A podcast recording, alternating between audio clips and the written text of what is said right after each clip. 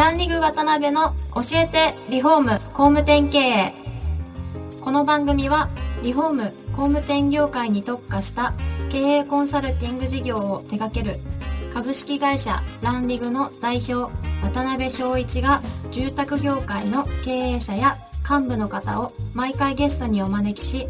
業界の様々なことについてお聞きしていく番組です。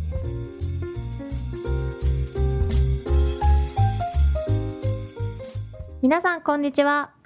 さあ今週も始まりました。ランリグ渡辺の教えてリフォーム工務店経営第24回をお送りします。司会進行の志村玲美です。渡辺翔一です。渡辺さん今週もよろしくお願いします。お願いします、えー昨年10月からスタートしたこの番組なんですが住宅業界向けコンサルティング会社のランリグが毎回ゲストとともに視聴者の質問などにお答えする形で進めていく番組です今回も、えー最終回にはなりますが、えー前回に引き続き、えースタイル工房の、えー三上社長にお越しいただいております。三上さん、えーよろしくお願いします。よろしくお願いしよます。ろしくお願いします今回で4回目最後の回なんですが、まあ、3回にわたって、まあ、非常に面白い興味深いお話を、えーお聞きできました。で最後はですね、業界の中では先駆け的な存在であるスタイル工房さんがですね手掛けられたワンストップ事業ですね。不動産物件探しからのリノベーションというワンストップ事業について中心にお聞きできたらなと思ってます。ワンストップっていつぐらいから三上さん始められたんですかね？うーん。最初の出だしはあの、ローン相談会というのをやってて、はいはい。はい大きい買い物をするときにやっぱりローンのお金の問題が大きくて、うん。それをやっていたらやっぱり中古物件探しはやってくれないんですか？みたいな話が出てきてじゃあはいはいはい。中古物件探しのサービスもやろうかというのが経緯でして。なるほどなるほど。なんか今ではね、はい。ワンストップリノベーションなんてのは当たり前になっちゃいましたけど、はいまあ、そもそもそれをうまく当ててやろうとかそういう話じゃなかったんですけど、はいはい。ニーズがあったので、うん。それにお答えしようという気持ちでやり始めました。なるほど、はい、結構5年ぐらい前ですか？ローン相談会が5年前ぐ5らいかな。5年前ぐらいで、うん、ワンストップは3、4年前ぐらい、そういう名前をつけてややりましたけどね、うん。うん。そしたら今はみんなワンストップ、ワンストップって言ってますね。そうですよね、はい。うん。東京ではその頃はほとんどそういうワンストップ的な打ち出しをされてるところなかったんですよねそういう言葉を使ってなかったけど、まあ、はいはい。それは大手さんはもう昔からやられてますよね、この。機能としてですよね。うん。うん。全部まとめてやるっていうのはね。なるほどなるほど。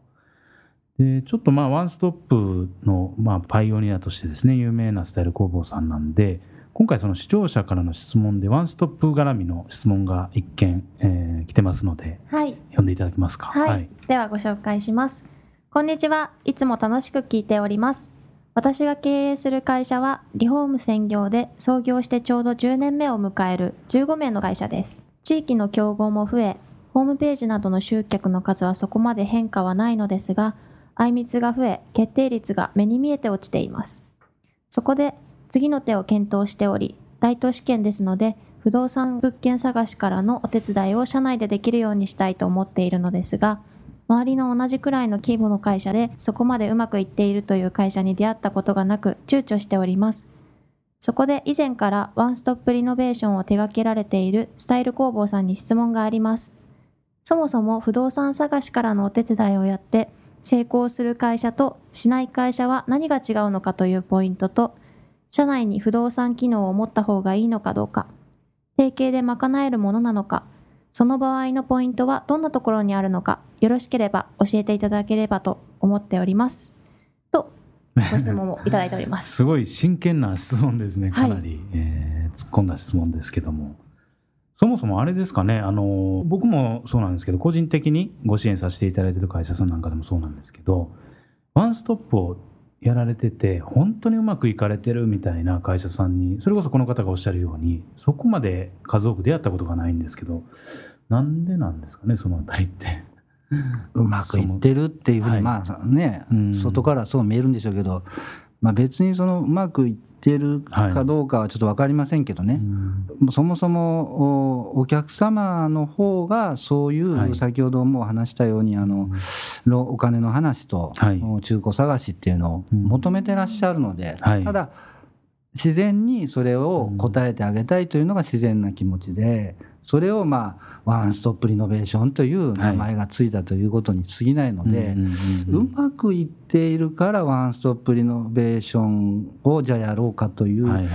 考えそのものじゃない方がいいような気がするんですよね。なるほどなるほど。あそのようにお困りになっているのであれば私たちはなそれお役立ちできないかなという出発点の方がいいのかなと。そうすると苦労があってもなんとか形にしててあげたいという。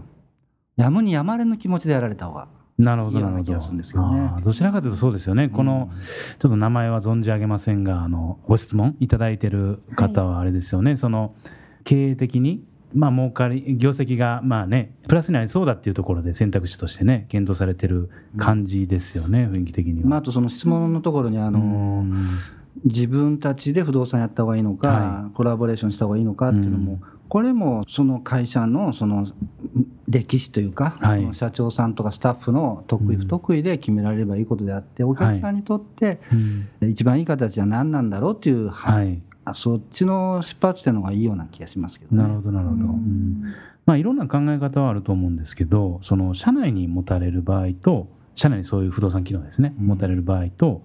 えー、他社とまあ提携して、うん、まあ、そういうパートナー提携してやる場合ってどういったところが一番変わってくるんですかね？うん、やっぱり、えー、リフォーム屋さんリノベーション屋さんからはどうしてもそっちの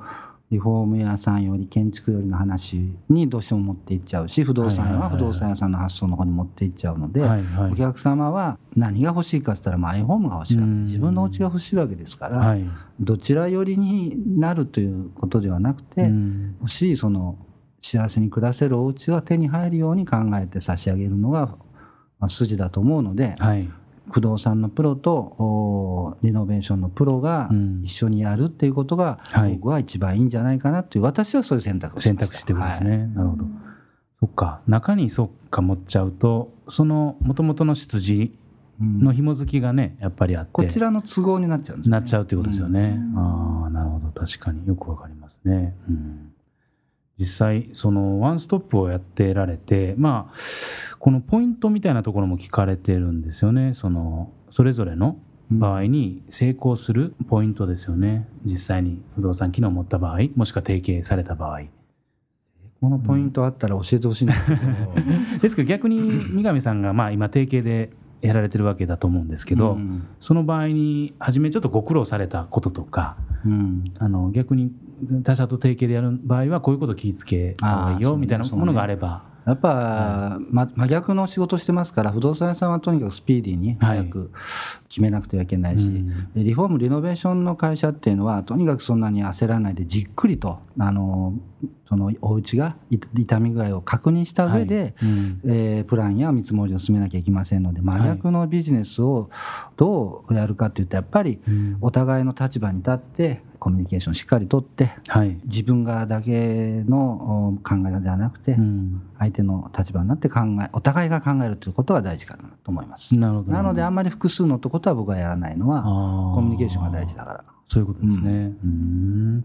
実際やっぱり時間軸みたいなところは全然違うんですかね、そのスピード感が違うし、価値観が若干ね、ビジネスの価値観が違うところありますからね。そしたらその時間軸を合わせるのが初めはものすごいやっぱり大変まあ、そういう自分と気の合うつか価値観の合う人とまず組むことですね。はいはいはいはい、なるほどね。わかりました。ありがとうございます。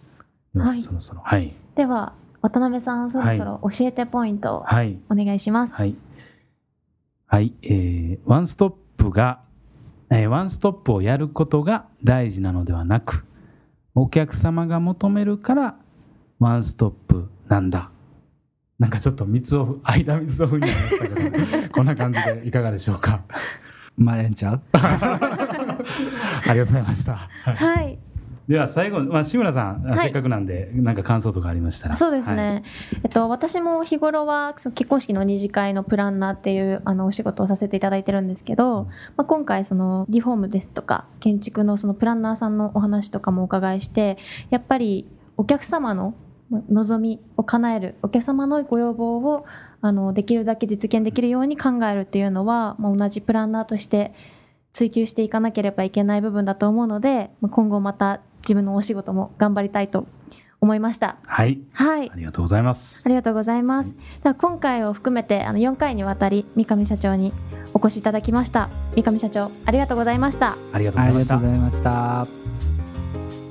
今回もランリグ渡辺の教えてリフォーム工務店経営をお聞きいただきありがとうございました。